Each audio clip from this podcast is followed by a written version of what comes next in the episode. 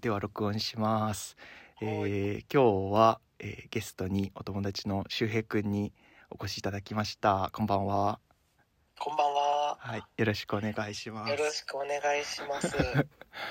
えっと、今日はわりかし、なんか、あんまり話題を設けずに、本当普段の電話の延長みたいな、電話したことないけど、電話の延長みたいな感じで話せたらいいなと思っています。確かに確かに。いはい。や普段なんかお会いする、その実際の対面で会うこととかの方が多かったりとか、あとうんメッセージとかで。こうメッセージするぐらいの方が多いから、うんうんなんか逆にこう、電話をするっていうのがはいすごい新鮮で、はい。大丈夫かな？ちょっと心配があります。ああの、大丈夫だとは思うんですけど。うんうんうんうん。その、初めての試みだっていうところでね、そのコミュニケーション方法としてね、。そうなんですよね。もう、あの、気兼ねなくというか、あの、リラックスして臨めたらいいなと私も思っております。はい。はいまずなんです。まずとか言い始めたらなんか会話じゃなくなっちゃうけど、えーっとですね、言い、あの、言いたいけど言えなかったっていうところの話をしたいなって、なんか僕が感じたことを言いたいなと思っていて、はい。なんか、その周平くんもこう、結構こう、パーソナルな感じで、こう、自分の、なんて言うんだろう、こう、ボイスメモみたいなのを発信しておられるのをはいはい楽しく聞いているんですけど、私もなんか、ここで言うべき時に言えないみたいなことがあって。それを何個か話したいんですけど、はい。まず一つ目は、今、職場が、えっと、なんて言うんだろう、フリーデスクっていうか、こう、座席が決まってないような感じになっていて、で。出社する前とか前日とか当日とかでもいいんだけどなんかこうどこの席にするかっていうのをあらかじめこうオンラインで予約をしてで出社した時にその予約した席に行くみたいな感じの手続きをねはいしてるんですけどなんかそれでこないだ先週かな出社して予約したところに行こうとしたらえっともうそこに座ってる人がいてでえっとまあもしかしたら自分のあの確認ミスがあったかもしれないなと思って一応その席に近づく前その察知される前にちょっとこう気づいた瞬間にちょっと自分でアプリを開いてこう予約番号を確認したんだけどそしてやっぱりそこが自分の予約した席で間違いなかったんですよ。でもなんかはいはい。あのーそこがそれがもしひお一人だけでこう完結しその人だけがこうなんているだけだったらもしかしたら僕も行けたかもしれないんだけどなんかどうやらその席がこう背中越しでこうた背中越しの席その後ろに背中越しで同じように座ってる人がいるような席のこう配置になっていてでその背中越しの隣の人みたいな人と結構楽しそうにおしゃべりをされているところにちょうど自分がこう居合わせてしまっ。て。はいはい。なんかそのせいで、こう、あ、もうこれは近づけないというふうにちょっと思ってしまって、なんかその、なんて言うんだろう、例えば自分がこう声をかけた時に、そう、その人がまあ自分の席に座っ予約した席にいた人がこう、もしかしたらどいてくれるかもしれないけど、もしかしたらこう、その後、その自分の座った席の後ろにいる人とチャットしながら、こう、あの人何なの？みたいな感じのチャットとかされたら、なんか嫌だなっていう気持ちとかが瞬時にこうぐるぐる回って、で結局えーっと座席他にも空いてるところはいくつかあったから。座席を取り直して、えー違うところに座るっていうようなことをしたんですけど、はいはい。まあ別にそこの席である必要はないけどなんかうー予約したのにそうそうそうそうう。そうっていう感じで思ってなんかこう損したわけではないけどなんかこういう時に言えてもいいよなっていう気持ちにはちょっとなったっていうのが最近の反省でございます。なるほど。はい。えー、でも、僕それ同じ立場だったら絶対言えないです。言えない。うんいうんすぐアプリで席変えて、もう忘れたことにします。ねえなんか一人だったらね、そうそうそうう。そいいんですけど、なんかこう、黙々と作業されてるとか、う。うん。ちょっとこう、アクシデントの感じでうんやられてるんだったらいいんですけど、うん。こう、向かいの方とね、うんあの、背中越しでこう、話されてるみたいな状況からすると、うんもう絶対、あ無理無理。ねえ。やっぱり2対1だったら2の方が勝つっていうのは大体 そうだよね。定石だよね。そうだよね。ないからやっぱ言われてることが そう。なんかそのどこどうだったら言えるかなっていう話をちょっと周平君としたくって。はいはい。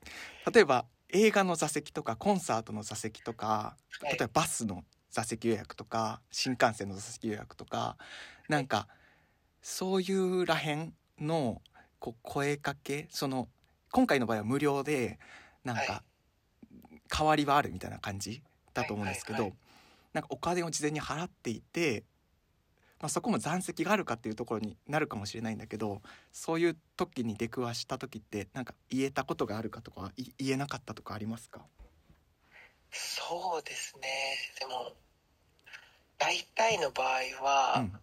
いいあでもあんまりそういう場に出くわしたことはなくて、はいはい。逆になんだろう僕が間違った席に座ってて「好きです」って言われたことありますね。映画館で「あれ?」みたいな「すいません」みたいな感じで。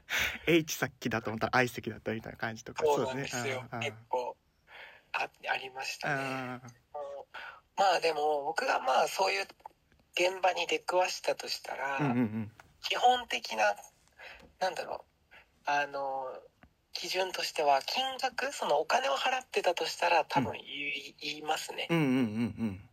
でその言い方としては、はい。なんかなんだろう。うーん。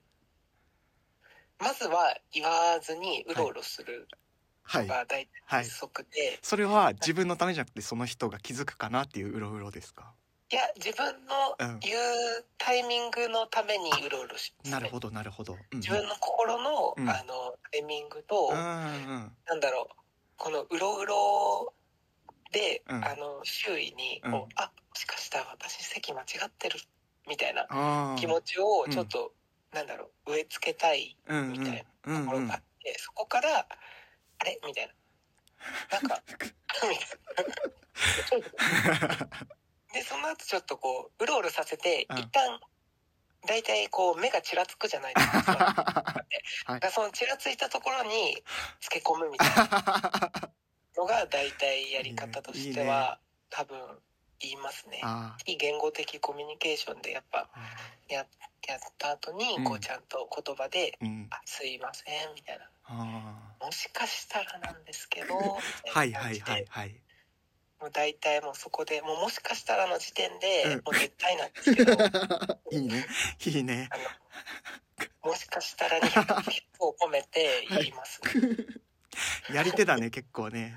いやもうやっぱそこは戦略的にちょっと行きたいなっていうあの気持ちがありますね。ちょっと話の導入はさその自分のためにうろうろしてるとかって言ったからあなるほどと思ったけど結構なんか聞けば聞くほどなんか巧妙なやり口だなと思って。難しいですよ。やっぱ根が気にしいだからやっぱり、ね。うん。なんかこう周りから固めていきたいなというような気持ち。コミュニケーションのこうちょっといろんな層があった中で出てるその最終的にこう外に出てるものがあったりしていいですね。とあーありがとう。ございます逆になんか野地君はそういう場合どうするんですそうだな。うん。映画とかでもお金払っててトラブルが起こらないなって思った。そのもう上映始まってるしここガラガラじゃんってなったら声かけない時もあったりします。で違う席に座る時もあるけどもうそういうなんか後々のトラブルが発生しそう。自分がこうえっ、となんていうんだろうちゃんとこう数値だったことをしないことによってこう今度は不都合が明らかに発生しそうだなって思ったらでも結構周平君と同じようなやり口をするかもしれないですね。うんうんうんうん。うん。うん。じゃあなんだろう。大体その映画とかまあ始まってる場合、うんうん。まあ、トラブルが起きそうな場合はこう波風立てず自分がなんというか臨機応変に動くっていうのが大体で、うんうん。でまあトラブルが起きなさそうな場合はこう構やっぱりなんていうんですかねこういろいろ準備して あの気づかせるっていうようなやり方だね。うんうんうんですね。うんあでもやっぱそれがいいですよね。そうだね。このキニシーの人たちにとってはそれがなんかできるなんか一番のこう折り合いのつけどころなのかもしれないなっていうふうに思いました。うん。わかりました、はい、あの、はい。もし 今後そういうなんかあのミスオペレーションとかなんかはいはい。こうそういう経験がありましたらあの自分の力で対処できない時はあの私の方にあの店舗とあのレシートをお送りいただければ私の方からこう働きかけますので またいいんですつか。もう早速ありますよ。言いか言いかけましたもん今。あの 医薬品のがあのドラッグストアの名前。なんかそれと発生して全く関係ないけどドラッグストアのレシートってちょっと長い時あるよねっていう話もちょっとしたかったね。あのあ確かに。あこれはでもどうでもいいすいません。なんか。えでも待ってドラッグストアあーでも全般レシート長くないですか？長いよね。キャンペーンの長さが長いのか。なんかもっとスリムにしていいじゃんって思うけど長いよね。はい。本当に。うん。あの一番嫌なのはほとんど使わなくなったけど TSUTAYA のレシートサービスはもう本当に最悪ですね。なんかなんていうのあの無意味なあのスタジオアリスのクーポンとかなんか牛角のクーポンとか永遠に3枚ぐらい出てくるじゃないですか。ありますね。あの、うん。なんかなやったクーポンだと思ったらあこれ絶対使わないなみたいな。そう P カード関連の何かがついて。あのエントリーがちょっと前提になってるやつとか、うん、うん。なんかあれあれはもうなんかそのメインのレシートを出した後にこう許可をちゃんと取ってほしい感じしますよね。うん、うん、紙の無駄だしそうそうそうそう。うん。そのレシートの話ちょっとだけ挟みたかったって今言いました。あ、そうそうそういうなんかこう言葉の使い方のこととかでなんかはいはい最近、あ、なんて言うんだろうこう難しいなって思ったことがあって。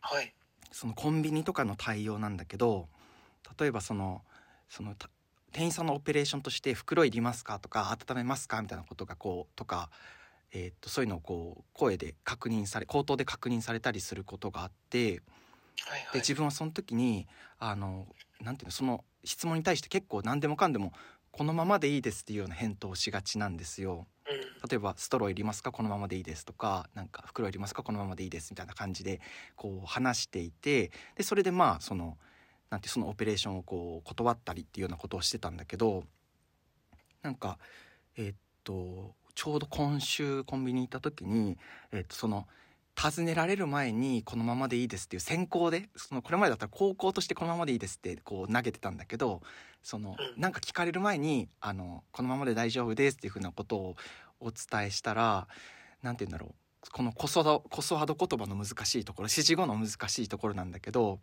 なんかそういうことによってえっと袋とかそのストローとかっていうことじゃなくってえっと例えば温めようもしなんていうこう何もしなくていいですっていう大きい意味のこのままでいいですってことになってしまってあだからそうそうそう。なんかお弁当ちっちゃいお弁当みたいなやつ買った時とかあのーこのままでいいですいいですって言ったことによってもうそのまま会計が進んでこうあこれチンしてくれないなっていうことにこう会計のこのプロセスの中で気づいた。自分の言ったことによって気づいたんだけどなんかそこでこうちょっと立ち止まっていやそういうことではなくてとは言い出せなくってなんかあこう行く末を見守るっていうかあこれはないないぞないなかったみたいな感じになってしまってなんかそこはなんかなんて言うんだろう先行で言うのであればなんかこう的確に何が必要で何が必要じゃないかってことをなんか言わないといけないんだなっていうことあがねこの 短時間のコミュニケーションの中にこう求められてるものにあるんだっていう気づきが最近ありました。うん。うん、確かに。そもそもそのコンビニのうん、何でしたっけあのレジ袋が有料になってから、うん、言わなきゃいけないことがすごい増えたから、はいはいはい。でしかもこのコロナ禍みたいなのであの、うん。ビニールシートみたいなの貼ってあるしみんなマスクしてるから、うん、かもう何にも通じないみたいなことがあるよね。ありすぎて、はい。本当にストレスうん。なんですよね。ううん。それあるな。大体僕も言い直してますね。うん。言い直すし、うん。なんか僕も袋持ってるのをアピールはい。しててもやっぱりなんか袋ありますか？って聞かれて「はいあります」みたいな「ここの返答いらないでしょ」みたいな、うんこんなどでかいうん。プラスチックプラスチックバッグっていうかなんか、うんうん。あのエコバッグみたいなやつを持ってるのに、うんうん。って思うし、はい。どんな感じでアピールしてますか？こう振ってる？なんか見える感じ。なんだろうあの僕大体コンビニ行く時ペイペイで払うんですけど、はいはい。ペイペイのうんあの同じこのなんていうの右目右手にスマホで左手に、あの袋を持ってるんですけど、はいはいはい。同じ目線のところに。優しい優しいね。逐一優しい。逐一。でもあんまりやっぱ人って見てないうんからうん聞かれるんですよで「あ持ってますね」みたいな。聞かれて「持ってますね」みたいな感じで言われ 目線が上がった時に気づくのかなんかそういう感じなんだね。ちょっとこうはい。ワンクッションどうしても挟まっちゃうどうしてもね。ああなるほど。まあでも温めは結構重要ですよね。そうなんだよね。えちなみにそのコンビニはなんだろう、あの家が近くて家でもこうレンチンできるとか、職場でもレンチンできるから別にいいやっていう諦めなのかはい。それともあのお家にも、うん。職場とかにも、はい。あの温める術がなくて、はい。本当にあの冷や飯を食べなくてはいけないのかという気持ちで帰ったのかっていうのはどっちだったんですか？そうですね。あの温められるけど時間はそんなにないぞと思ってその時は その特殊なケースなんだけどその時はあのそのままあの冷や飯を食べました。はい。でも普段ね 普段はチンできるかな。だからまあうん。でもなんか帰ってすぐ食べたい時もありますよね。なんかもう余計な手間を省いて食べたい時あるから。うん。基本的にはあったかいくして帰りたいっていうようなスタンスではありますね。ど。ううん僕大体でもなんかあの有有料になってから、はい。温めるものを買わなくなったのと、うんうん。温めるものを買う場合はぜ、うん。家で温めることが多くて、うんうんうんうん。でお店でお店でっていうかそのあのコンビニで温めてもらう時は袋も一緒にはい。もらううんうん。ようにっていう、なんかその3パターンみたいのができてはあ大体あのもう商品を出した瞬間にうん「温めお願いします。レジ袋つけてください」って。うーん。早いね。緩急なし。なんかもうなんだろうそれがなんだろう誰のためにいいのかちょっとわからないんですけど、うんうんうん。僕のためにもいいし相手のためにも多分いい,、いいかなっていうのがあって、うんうんうんうん。うんえーなんかそれを思ったきっかけがあの本当にレジ袋が有料になって2日目3日目ぐらいの時うん。からよく覚えてるね。忘れました。うん。あの結構皆さんてんやわんやされてたはいはい時期はい。に、うんあのグラタンを買ったんですよ。はいはいはい。でグラタンを買ってでそれであのーまあ僕袋持ってなかったんですよそうんの時、うん。うんあのまだ2日3日とかだったから、あね。立ち上がり。そういえば、うんみたいな。うん。でまああのグラタンを温めてもらったんですけど袋いらないですって言ったんですよ、うんうんうん。そしたら店員さんが温めていただいたんですけど、うん。あの大体コンビニのレンジで1500ワットくらいでうん。めちゃめちゃ熱いじゃないですか。熱いよね。ほかほかなんかもう取った瞬間に店員さんがもう暑さにもだえてらっしゃったんですよ、はいはいはいはいなるほどね。袋にいられないから。なるほど。うんうん。みたいな、うんうん。えグラタンだもんね相手ね。いいですよみたいな。うん。いりますか？みたいな。本当にいらないんですか？袋みたいな言われて、はい。い、はい。やいらないですみたいな感じでもう強行プレイで持ってたんですけど、うんなんか店員さんもすごい苦しそうな感じだったし、うんなんか僕もあこれは袋をもらうべきなんだなっていうことに気がついて、うんうんうんうんそれからやっぱり買い物なんだろうその温めるものがある場合は、袋に入れてもらうっていうのをうんうん。もうデフォルトにしてうん。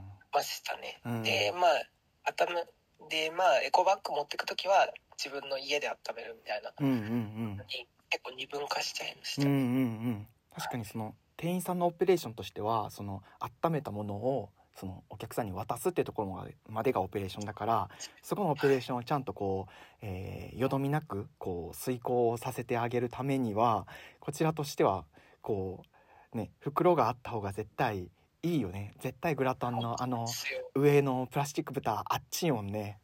そうなんです。熱くそうでね本当に。かわいそうでした。ああいいね。その視点は全くなかったけどなんかすごく大事な視点な気がするからえー、っとそうですね。私もちょっとあの、えー、もうすぐに温められる環境があるっていう時に買うようにするとかあのそうだねサラダパスタとかちょっと頼むような感じにこう努めようかなっていう感じ今ちょっとはい背筋が伸びました。そんな、ま、学ぶようなお話いやいやうん。はい。あのー、今私の最寄り駅のところに向かう途中にあのー、新しくこれからオープンするであろうお店があってでなんかまだ完成してないんですけど張り紙がしてあってでこの間張り紙を見たらその近日オープンクレープとおにぎりを販売します。カミングスーンっていうの書いてあってでえっ、とねそのカミングスーンをね多分2ヶ月ぐらい見てるんですよ。で一向になんかそう、そう。一向に回転する気配がなくってなんか通るたびにそのなんかなんか We will be selling, selling crepes and おにぎりみたいなこともなんか英語表記でされてるんですけどなんか本当で売る売る気があるのかなと思いながらちょっとこれも先週ぐらいから主役に話そうって思ってで動向を見守ってたんですけど本当えっ、ー、と今週の火曜日だったかな。火曜日にそのお店の前を通夜通ったら電気がついててでなんかえっ、ー、と工事なんか中の内装工事みたいなの夜されてるようだったのでいよいよカミングトゥルーリースーンっていうかなんかそんな感じになりつつあるなっていうふうに感じてちょっとあのやっと動き出したって感じなんだけどでもあのそもそもの話に戻るとクレープとおにぎりってなんかえー、っとまあお店としてないわけじゃないと思うけどそういうコンセプトのね。うん。今日はクレープあそこで食べよう。今度は同じお店でおにぎり食べようっていう発想って結構ないなっていうふうに思って。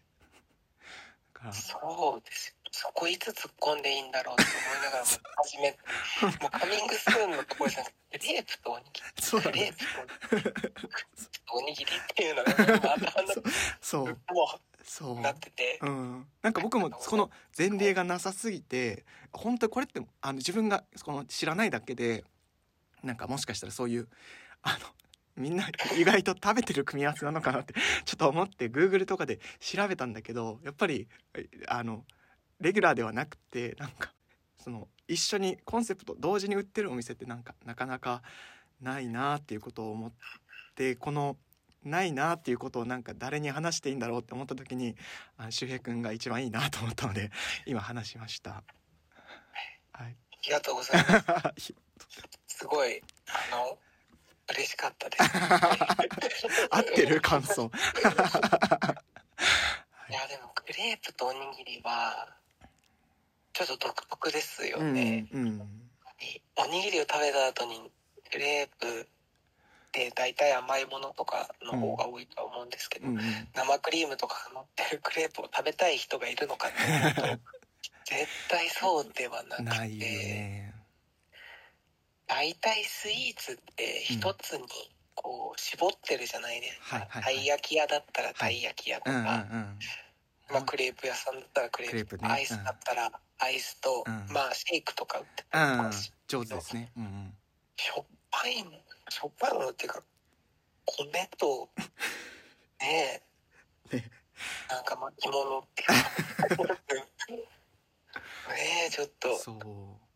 ちょっと在庫管理とかも結構気になります どっちが売れるんだろうって思って、なんかどっちがね やっぱこうオペレーション的にはやっぱり、うん、同じようなものがあった方が大体その、ロスとかも少ないじゃないですか、ツナぐらいしか併用できなさそうじゃない。確かにツナツナとかねなんか、うん、確かに在庫管理ね。そうだね。こう難しいですね。から鶏肉、まあ、唐揚げとかおにぎりにて、クレープも唐揚げ、入れられるなら、まあ、あの、なんか、ケンタのツイスターみたいはない感じではいはい。はい確かにそっか。やってくれればうんうん。いいかもしれないですけど。確かに主食クレープとして扱うんであれば確かにその作戦もありだね。そうですよね。なんかいや、でも、厳しいと思あー そうだよね。ちょっともしオープンしたらどんな感じで言ってるかまたあの随時あのアップデート報告します。はい、まず開くかどうかがあれだけどはい。う。開いたらちょっとインタビューしに行く。どういうコンセプトなんですか？嫌な嫌な客、はい。店主と方とちょっとお話ししてみたいです。前あの周平君に教えてもらったあの少女時代のあの、はいパーティーははい。本当にいつ聞いても最高って話もしたくって よかった。そうあのそういうなんかイベントがある時にも聞くしあと運動家でする時とか走る時とかにも聞いたりすることがあるんですけどあのサビのところの口笛みたいな吹くところあるじゃないですか。あそこですか。あそこがねあの息継ぎのすごいいいタイミングになるって話をしたくて。えーそれはもう、初めて聞きましたけど、口笛を息継ぎのインターバルにする方、大体あそこ腰揺らす人が多い。それも知らないんだけど別に。なんだっけ？腹筋ローラーみたいなやつとかやってる時とかのこの息継ぎのタイミングを見失いかけた時にああそこが入るともう心地よくこうテンポよくできるからすごいいいっていうのとあれはなんか僕あんまり歌詞をちゃんとなんか読んでなくってその英語の歌詞のところはわかるけどその韓国語のところ何言ってるかあんまりよく分かってなかった。聞いたんだけど結構本当に パーティーのずっと歌っていうかそうですね。いいソング。うんうん僕もそこまで歌詞はあんまりわからない。お酒の銘柄とかも結構出てそうそうそこすごいいいよねあのレモン焼酎とテキーラとモヒートみたいな話をしてるところはい。なんかやっぱちょっと日本語と韓国語って似てる部分とか結構あるんだなとかって、うんうんそういうところを聞いてよく思いましたね。うんその音の感じそうだよねうん。やっぱり、まああの、横文字っていうのもありますけど、うんうんうん。焼酎とかは大体焼酎っていう感じだし、うんうんうん確かに。なんかそれで言いたいことがあったんだよな。その似たようなことでちょっと待ってね。ああったあった。あのー去年去年って2022年にあのなとで去年って言ったんですけどあのーカラもあのカムバックされて音楽番組とか出ておられたじゃないですか。はい。で新曲のその「When I Move」って曲を結構パフォーマンスされてて、であの韓国語バージョンが先に出てその後日本語バージョンが後から出たんだけど、はいはい。うんとなんか B メロのあたりでえっと韓国語だと「えっと、あすらげあっちらげ」って言ってるところがあってその意味はあの多分オノマトペみたいな感じで「ハラハラクラクラ」みたいな意味があるんですけど、日本語歌詞だとそこの「あすらげあっちらげ」っていうのを「えー愛するほど臆するだけ」っていう風に日本語で訳していておー。なんていう「あ」と「げ」とかその音音の多分母音の感じとかは取ってるからなんかすごいこう韓国バージョンをめっちゃ聞いた後に日本語バージョン聞いてもなんかすごいスッと聞こえるしそのハラハラクラクラに対して愛するほど臆するだけをこう置くセンスってすごいすごいなと思ったからちょっとその少女時代に合わせてちょっと言いたいなと思っておりました。すごいですね。うんそう確かに。うんえ、これを翻訳されたのは山本和彦さんっていう方なんですけあど。そうなんですか？それは知らなかったあの、アップルミュージックが、はいはいリリックスを見てたうんうんんですけど、うんうんドンバイ、ユン、ニコル、山本和彦。で 入ってる監修入ってるね確かにねカズがちょっとやってくれてるのかもしれない。仲良しみたいな、えそうー でも日本語バージョンも聞いたことなかったです、ちょうどからの。うんうんぜひなんかそこのところだけなんか なんだろうなんか名言名言っていうか、うん、格言みたいなの急にぶっ込まれるからなんか聞いてる時もびっくりしちゃって、うん、確かに。はいちょっとまた本当だ。すごい。もう、ウェナイムーブとかは結構、爆上げダンサーソングみたいな感じなのに、うん愛するほど臆するだけのなんか輝きがすごいね。そうなんだよめっちゃ浮いてるんだよねそこだけねうん、そう素敵だ。ははいちょっとそれをパーティーに合わせて紹介したかったので話しましたい。ありがとうごいざいます。えとんでもないですすごい素敵な発見でなんかねシェアハピって感じですね。ね、そうだね。えーっとこれはなんか最近まで全然勘違いしていたこと勘違いしていて知らなかったことなんですけど、はいはいうんとマウスウォッシュとか歯磨きで使う？歯磨き前とかに使うあのマウスウォッシュが、えーっと歯磨き前にするのか後にするのかっていうところの違いは僕全然本当ついこの間まで知らなくって。もともとマウスウォッシュ使い始めたのってなんか高校の時の、えーっと科学の先生がリステリンをめっちゃ使う先生ででリステリンのマウスウォッシュをその歯のブラッシングする前にこう使われてるっていう姿をお昼休憩とかに見てたりしたのがきっかけであマウスウォッシュというものはその歯磨き前に使うものなんだっていうふうにずっと思ってきていてでこの間たまたま歯磨き前にマウスウォッシュするんだみたいなことを言われた時になんかその時はうまくあの受け身が取れなくってなんかヘラヘラははみたいな感じだったんだけどそのその人とかまた自分の一人の時間になった時にあれってどういう意味だったんだろうと思ってこうふと調べたらそのなんて言うんだろうな歯磨き後のマウスウォッシュとそのブラッシングするためのこのみなんて言うんだろうこう浮かせるためのマウスウォッシュがそれぞれ用途が違うものがあるっていうことに本当最近気がついて。そうなんかなんていうのそういうのってこう本当に自分の中で習慣化しすぎちゃってるからなんかこう本当に習慣と習慣がぶつからないとこう気がつかないうん感じのことだなっていうふうに思ってなんか気づくになったっていう話なんですけど。そう。うん。マウスウォッシュ僕もでもあの後に使うものだと思ってました、うんうんうんなんかあの説明書とか読むとうん。うんあの歯磨きの後に使ってくださいって書いてあることが大体多かったからうんうん。それで使ってたんうんうんうん。ですけど、多分ね割合としてはそっちの方が絶対多いと思う総数として多くて本当になんか例外的な感じそのリステリンだけが特別ね書いてある。リステリンの種類にもよるかもしれないんだけど、なんかうん。なんか中にはそのはいブラッシング。でもそれはね多分後にするのはあのペーストをつけて歯磨きをしてくださいっていうよりかはもうすすいだ後にそのまま歯ブラシでそのまま磨いてくださいみたいな指示がしてある感じのもの。なるほど。リステリンのその液みたいなのが、まあ歯磨き粉の代わりにうんうんうん。なってこう浮かせる力があるっていうそうそうそう感じなんですね。そうそうみたいです。なのであのなんていうのどっちかというとその周平君の認識の方があのえー、とスタンダードっていうか合っていますのであのそのままで間違いないです。はいあえ全然。でもなんかなんだろうそのマウスウォッシュのうん。パイオニアってリステリンみたいなところがあるから、あんまりなんか大体他のものって2番線2番線絶対怒られちゃうけど はい。なんかリステリンがあって、うんうん。マウスウォッシュが定着したみたいなところまがあるあ確かに。から、そうだねそっからだよねいろいろ。ですよね、なんか多分。そう、リス、でもリステリンって多分、なんだろう。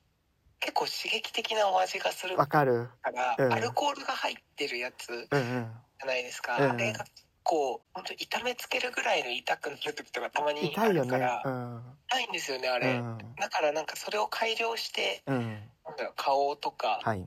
どこかがね、作って、うんいったらローカライズしてる感じですよねそこね。だと思いますよね。うんうん。だから、そうで、その、その、なんだろう、そのローカライズされたものは、うん。こう、後に使うっていううんうんのが、うん。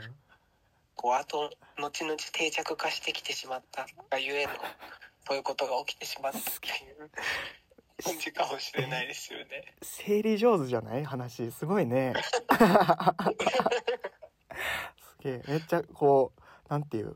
こうなんて整理された気がします話。すごいね。うん。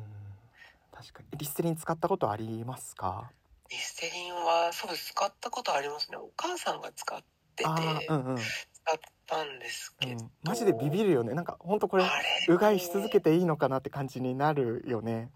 あれ子供には厳しいで厳すよねしいよね。うんなんか味もよくわからないしわかるわかる。うん。ミントでもないしなんかもう刺激物みたいな 感じだからうんうん。結構厳しいお味だし、うんうんうんなんかすすいだ後もあのリステリン独特の香りっていうかあるよね。なんか苦味っていうかこう、はい。口に残る感じがあるから、はい。あんまり僕は得意じゃなくてでも一番すっきりしますけどね、はい。あれをやると、あの効果はあるんだろうなって感じはするけど、うん。なんか全然慣れないですよね。この定期的に使っていたとしても そのなんか寝起き一発目にやったりするとやっぱこうこのなんてほっぺの奥のなんかところあたりすんごいビリビリする感じするし、痛いですようんうんうね、ん。だから多分僕も今ローカライズされてるやつはい。やってますし、同じです。はい。はい。っていう感じです、はい。ありがとうございます。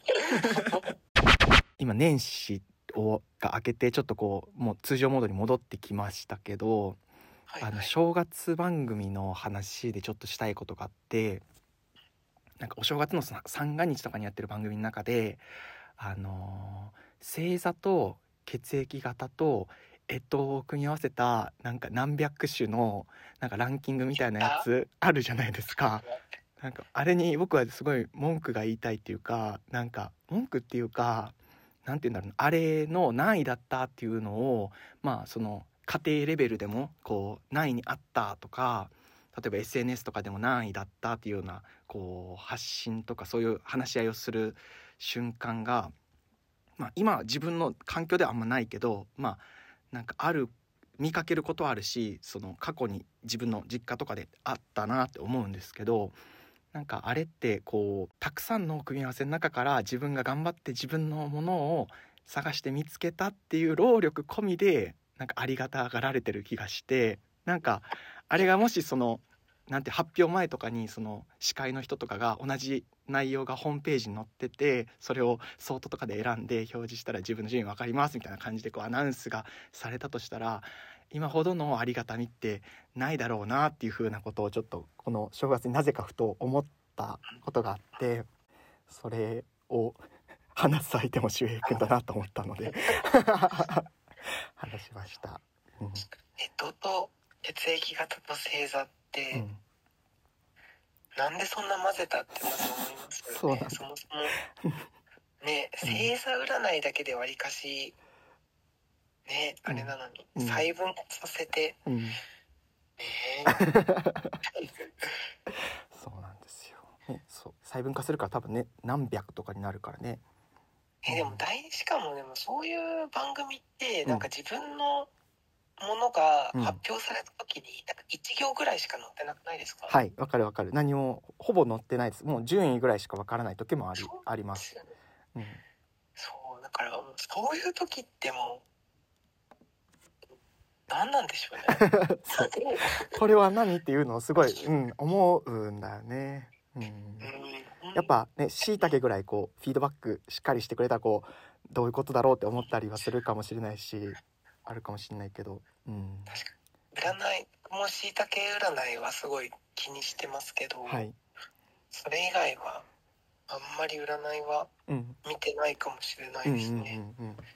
そう。うん目覚まし占いとかも見てましたけど子供の頃。はい。はあれでまあ1位になったら嬉しい嬉しいなぐらいでうん生きてきましたけど、うなんかね星座はまあまあまだちょっとわかるような気もしますけど、うんうんうん。血液型占いはちょっと本当に未だによくわかんないです、はいそうですね。ななんなんでしょううね、あれ。ん、結構もう自分もその血液型の話は結構忌避してるっていうかなんかあの大なたで話されるからちょっと怖いところがありますね。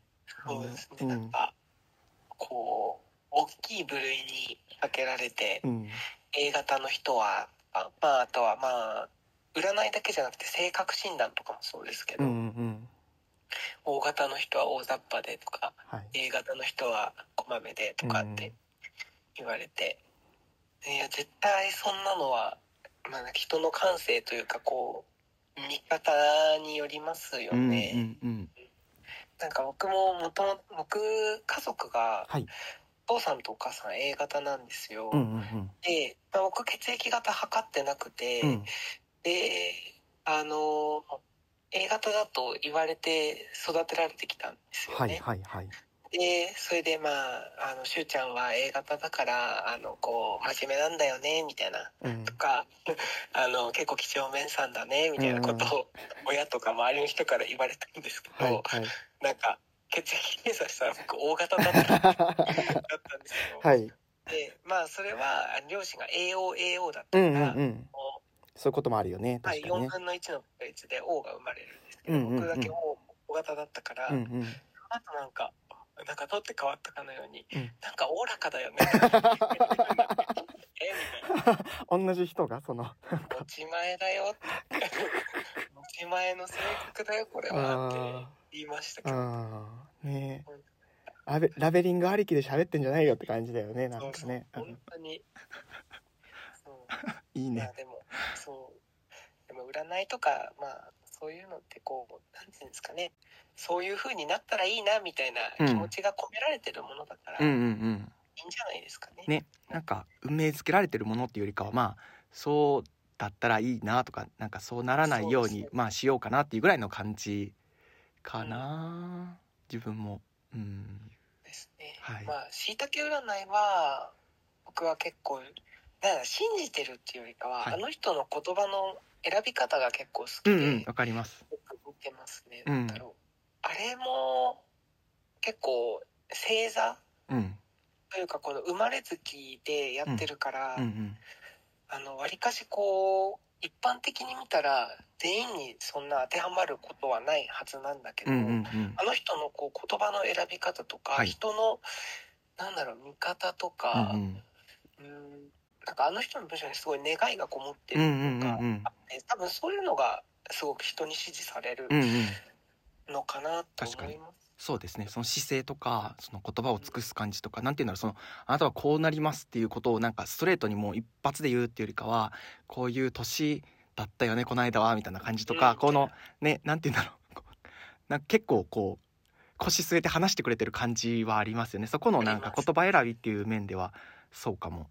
でなんか、ああこういう風になりたいかもなとかああこういう事態は避けたいかもなっていうぐらいの感じで自分も読んでるかな確かにあれもなんかこう向き合ってくれてる感じがうん支持されてるんだろうなっていうのはうん私もすごく思います。うんうんあ上手上手ですね本当になんか話の受け止めがなんか上手ですごく私は話しやすいですありがとうございます。あそんなとんでもないです。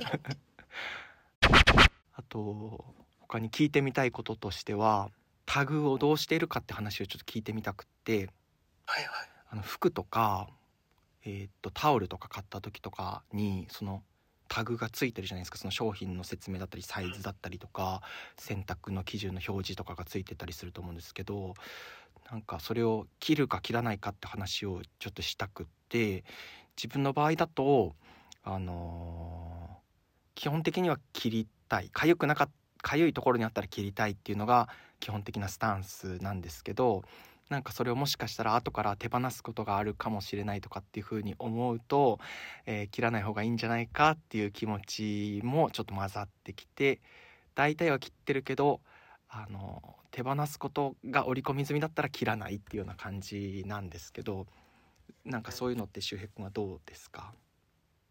タグっていうのはあのなんて言うんですか？あの例えば T シャツの裏とかについてる、あの選択表示とかのなんか白いピロピロみたいな。そうそうそう。とかあとはあのこのよ横腹のあたりについてるタグみたいなやつもあるじゃないですか。そういうのとかってどうしてるか確かに。へえ。僕結構気にならないことが多いかもしうんうんうんれないです、うんうん気にならなくてあんまり切ったりもしないし、うんうんまああとは洗濯物の表示とかはい。が書いてあるんで切らないうんうん。かなって感じして、うんうんでもうんケアのタグは切ります、あそうなんだよね。そうなんだよね。そう。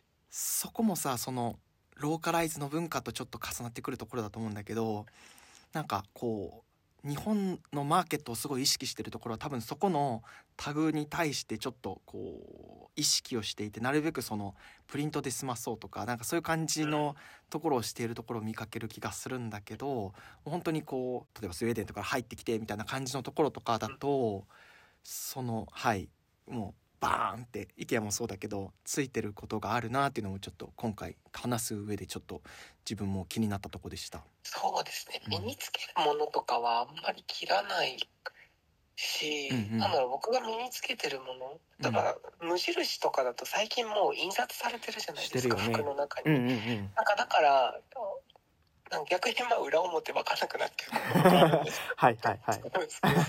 あのあれどっちが前だったっ結構あるあるんですけどまあ、うんうん。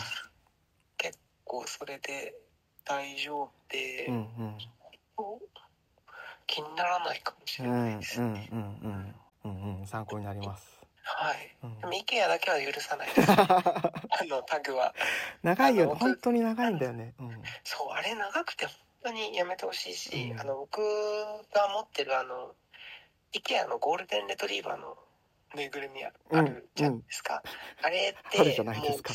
はい。もうすんごいところからタグが出てるんですよ、はい。ここじゃないだろうってところから出てる感もうなんかもうこんな可愛いワンちゃんにこんなタグつけるみたいなところで出てて、うん。それはもう綺麗に切り取って、じ。うんうん。あのちゃんとなんだろう生物に近くしました。複数枚ビロビロ出てるしねなんかね。そうなんですよ。はい。あれ何なんだろ切るところと切らないところあるけどあんまりその衣服については気にならないっていうことがうよくわかりました。ね。はい。あのーこないだあのえっ、と11月にしげ君と映画を見に行った「恋人アンバー」を見に行った時にあのーはいはい映画終わりにこれって言うのかなっていうふうなことで話したのがそのルックの話を僕はしたなっていうふうに覚えていてそのえっ、と対面でその「ねえ」って呼びかける時のルックを対面では使うのを見たことあるし今回の映画だと,、えーえっと電話してる時にルックって言ってるのを見たっていう話をしてでそれでメッセージとかでそのルックを使うことがあるのかなっていうようなことを話してそのうん。対面とかそう音声だったりするかもしれないけどメッセテキストだったらあんまりしないかもしれないですねっていう話をしてなんかあなるほどっていうことですごく勉強になったんですけどそういうことでなんかこうドラマとかを見てて言いたいこれを言ってみたいなっていう風なフレーズとかをこうなんか意識気にしながら見てた時にこれ言ったことあるかなとかあ周平君が言ったことあるかなとか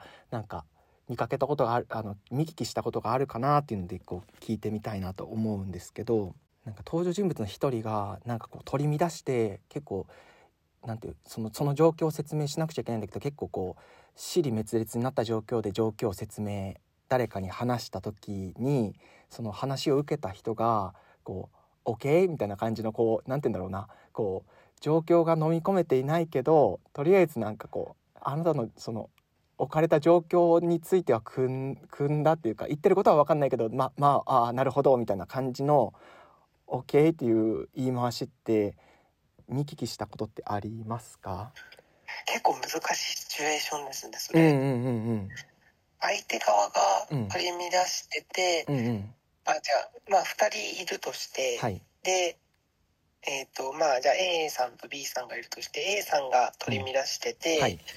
でそれ OK っていうのは A さんの方あいえなんです B, か？B さんです。なんか例えば A さんが一人でなんか独り言を言ってるとかなんかこう盛り上がってその B さんがいないと思ってる状況でなんかこうなんかこう自分なりに好きな勝手なことをしているとかそういうことがあった時にたまたま B さんがそこの状況にあその場所に訪れてこう A さんはあなんかいや今こういうなんてこういうシチュエーションだったからこういうことしてたんだよみたいなことをこう釈明っていうかするんだけどそれに対して B さんはこう別に分か分かりきってはいないっていうかそういう場面です。ああなるほど。うん。相づちとしての OK みたいな感じ、あそうそうそうそう。あ OK あそうそうそうそう。まさにそうですそうそう。ああわかります。それは言いますよ、うん。絶対そう。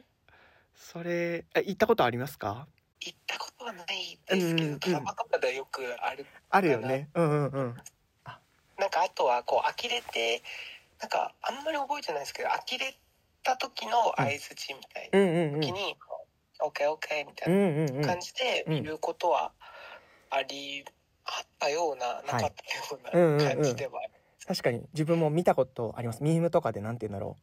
あの「OK」って言ってあの来た人を追い出すあのミームを見たことがあります。うん。だからあります。必ずしも肯定しない。得してないっていう感情が乗ってますよね。うんうんそのそうそう。そうそうそうそう。確かにそこは共通してるかも。今の一番初めの例と、うんうん、ミームでもそうだね。そう。それをねなんかどっかで言いたいなっていう野望がありますっていうのの なんか 英語フレーズの一つ目と。特殊なそう。だからそうねあのいつもこうなんて言うんだろう一人投げしててもなかなか出くわせないんでね。そのあの、うん。自主練してても出てこないから。そう。う んただ自主練だけしてるって感じであとはねちょうど昨日帰り電車ハートストップ帰りの電車ハートストッパー見ててでコールディッツかな。予想通りみたいな意味かな。コールディッツってなんかなんてコールイット？コールディッツ多分省略があると思います。I called it が省略されてコールディってなってるのか。あちょっと僕のああの発音があんま良くないかもしれないですけどあのコールと。it あ言いますよね。はい。アイコールってうん言うのかそのドラマのシチュエーションとしてはそのニックとなんかこう今は友達の関係じゃなくなってこうゴインガえ？えーっと付き合ってるんだみたいなことを話した時にお姉さんが使うフレーズだったんですけどそう。役では続けてっていう感じになってたんだけどなんかなんて語義的な意味を調べるとなんか予想通りみたいな感じとかなんか思った通りみたいな感じの時義的な意味がされていてあそういう違いがあるんだっていうことを気づいたのとなんかそういうなんか短い感じでこう反応できる言葉みたいなのがなんか自分のボキャブラリーに増えるといいなっていう感じがうん。していたのでなんか確かに。これ真似したいなっていう英語フレーズの一つでございました。なんかこうドラマとか見てるとあんまりなんだろうあの授業とかテキストとかでうんうん。出てこないスラングとか、うんうんうん。こう言い回しというか、うん結構出てきますよね。だから本当にわからないこととかも多いし、うん、うん。そう。とかあの歌詞とかでもさそのえっと例えば「ハブ」とか「プット」とか「テイク」とか「ゲット」とかの意味がどの意味なんだろうっていうかなんかそのなんていうもう本当に日常的に接していればその取捨選択ができるのかもしれないけどなんかこの使われてるこれは何のプットだろうとかっていうのは、うん。なんか全くそこのセンスがなまだなくってなんかもどかしく思っております。いや難しいですよ、うんもうよくわかんないところとか結構あるしうんうんなんかそればっかりは数をね。こうかこうどうしてもこう勉強して手に入れた英語の力とかだと、こうすごく難しい単語とか難しい、あの動詞とかは覚えられやす、覚えやすいですけど、あの意外とその簡単なあの単語を使ったうん言い回しとかが難しかったりとかよね。ありますよね。うん。ハブとかやっぱりプットとか、ワーワークとかもそうだし、うんうんうん。働くとかもそれがあの人が働くっていう意味なのか、うん。その物事がうまくいくようにうんうんうん。運ぶっていうような意味なのかとかも、うん結構最初はそれが難しかったりとかもするだろうし、うんうんうんうん。なんかもうねそこはね。分かんないですようね。ん。感覚みたいなところもあるうんうんうんうんそしてそうその今周平君が言ってくれたようにこう手元にあるはずだと思うからこそ余計になんかねこう見えなくなった時にどうしようって感じになるなんかなんだろうって思うなんか気持ちも強くなりますしね。うんうんうんうん、もしなんかこう今後なんか英語の歌詞とかでこのプットはこの1から11の1何だと思いますかっていうこととかをあの相談しようと思っています。頑張ります。はい。はい。ちょあのディープエール翻訳になっちゃう。から私は。ちょっとそこでね AI をちょっと教育していくような感じでもいいかなと思うんですそうですね、はい、なんか AI をこうすごくねあの「Yes Queen」とかってやってもちゃんと あの出るようにしてます「スレイ」みたいな 役難しそうね確かにね。難しそうですね。うん。スレイとかも結構難しい。難しいね。確かに。難しいうん。まさにもうスレイはもうそういうなんだろうクイアクイア言葉なのかはうん。わからないですけど、うん。なんだ置き換えちょっと無理だよね確かに。体もうあの言葉にもクイアのバイブスが入ってるからうん。そこをあの日本語のセンスでうんうん。こう訳すことってもう難しい。そうだよね。もう不可能に近いんうじゃないですか、んうんうんうんうん。確かにそうです。だからこそもう私たちの直で使うしっていう感じですよね。そうなんですよ、うんうんっていう英語のはあの言いたくなる英語フレーズとちょっと聞いてみたいことでちょっとはい。このこれらがありました。っていう感じです。ありました、はい これいつもなどうやって締めるかがよくわからなくなっちゃうんだよな。もうどう締められてるんですか？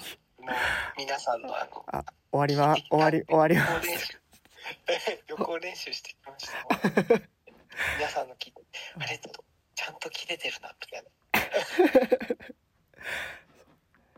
あじゃあこういう、はいはい。あの別れ際みたいな時の話で雑談で残してたやつでこれが終わりにもいいけそうだなと思う時が思うものがあったので出してみようと思うんですけどはいあのその別れ際は難しいっていうところからあの人と会った時とかドラマとか映画とかだとその解散そのは分岐する道で別れた後になんかその人その離れていった人をわざわざよ呼んで遠くから呼び止めるみたいなシーンがあったりするじゃないですか。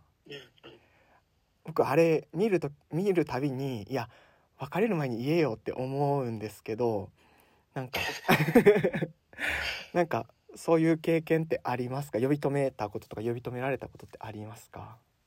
別れる気に呼び止める？なんか解散ここで解散ねって言ってじゃあまたねってなっていってその片方が例えばあ周平君が例えば電車の地下鉄の方に乗って階段降りていきました。もう片方は電車使わないんでそのままあの普通の道歩いていきました。でも思い出したことがありました。戻って呼び止めるみたいなこととかってありますか？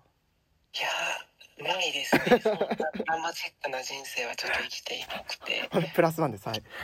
もう LINE で LINE で言います。そうだよね、うん。うん。もう別れたらなんか忘れ物とかじゃない限り。確かに、なんかね、うん、物とかだったらやっぱ返さなきゃって思いまうんすけど、うんうん言い忘れたなぐらいだったらなんか、うん、家まあいつでもね。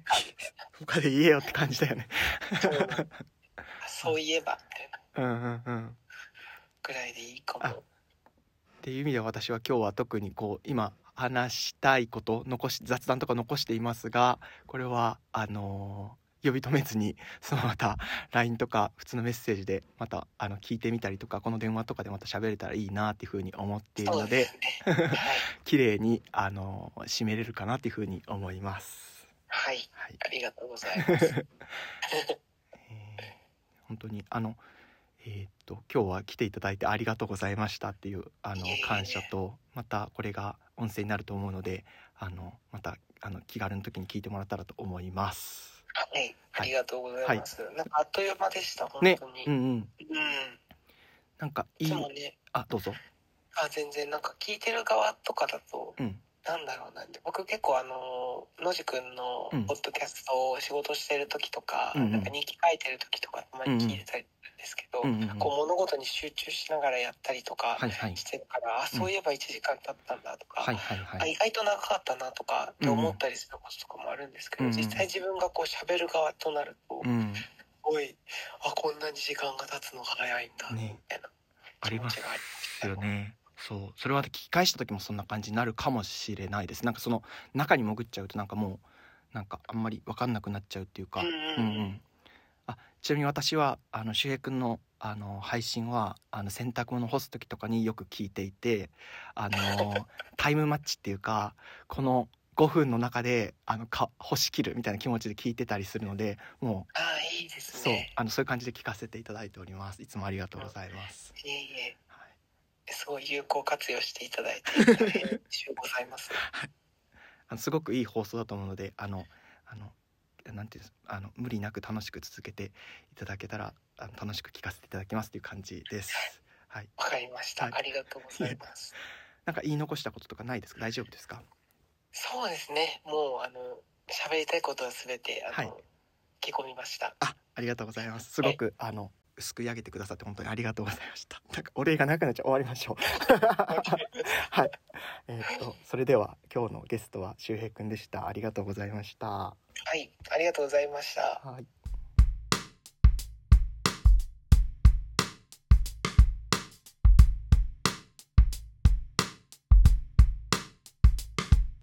はい、編集後期です。えー今回は、えーゲストにお友達の周平くんをお呼びして、えー楽しくおしゃべりしました。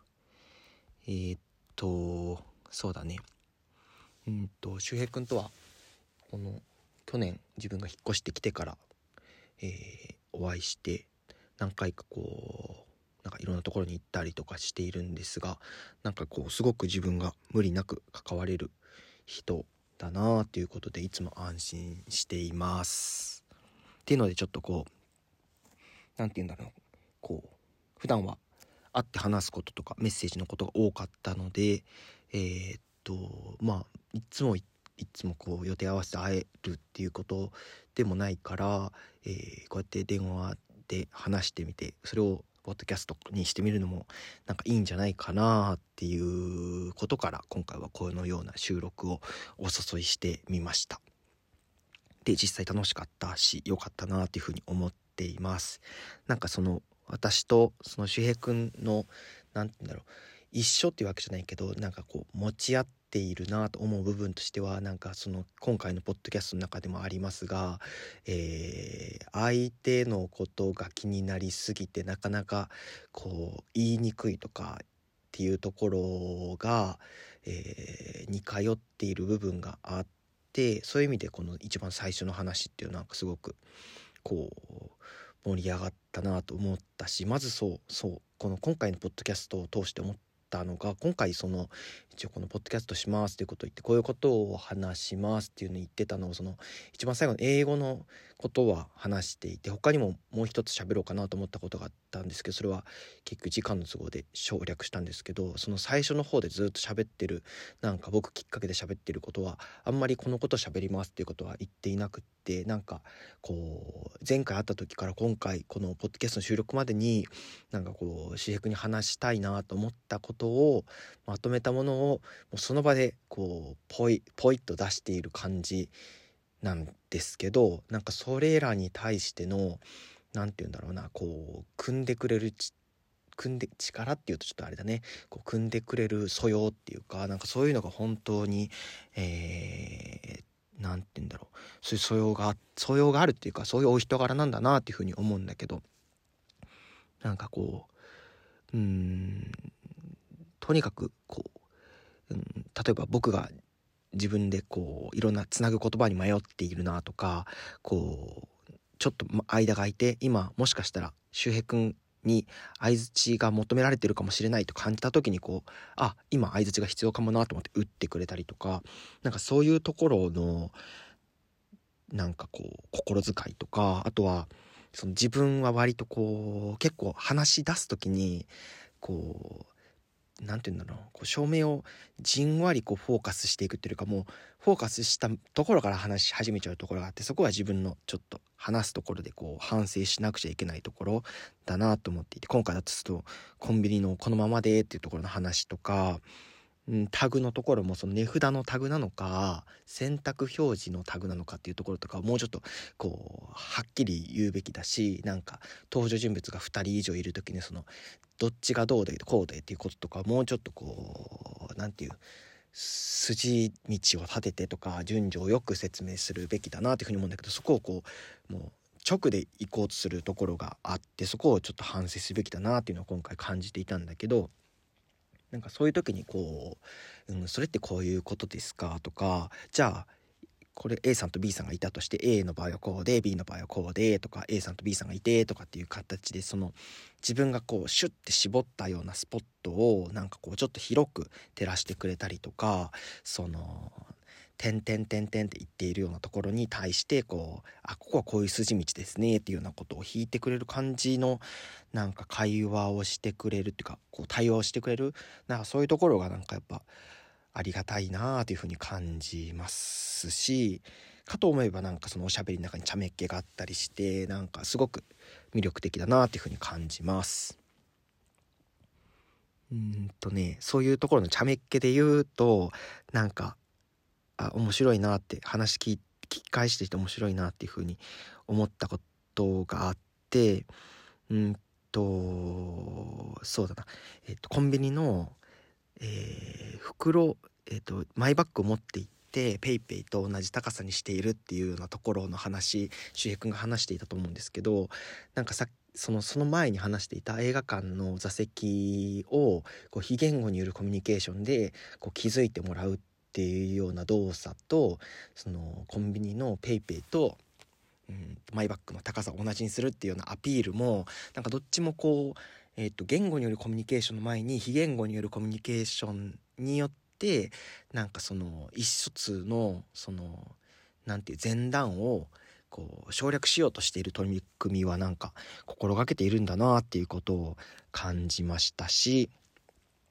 あとその店員さんがそれに気づいた時のえっ、と服あ持ってますねっていうようなその言い回しとかもすごいリアルリアリティがあるなんかドラマドラマ何て言うんだろうな役者だなっていうふうに思ったしあとうんとレジ袋有料化されてすぐの頃のその店員さんが「あの袋本当にいらないんですか?」っていうようなこう感じでちょっと相手にこう食い入るような感じの質問されてるっていうオペレーションって本当になんかレジ袋が有料化された直後のちょっとそういうなんだろうな一番端境期みたいなところだからこそ起こるなんかオペレーションだなっていうそういう生々しさみたいなのもこの聞き返していて感じましたしあとはあのおにぎりクレープのお店の話をした時の僕はそのその2つの組み合わせのなんかちょっとちぐはぐさとかそのカミングスーンの話とかをしたけどなんかそこから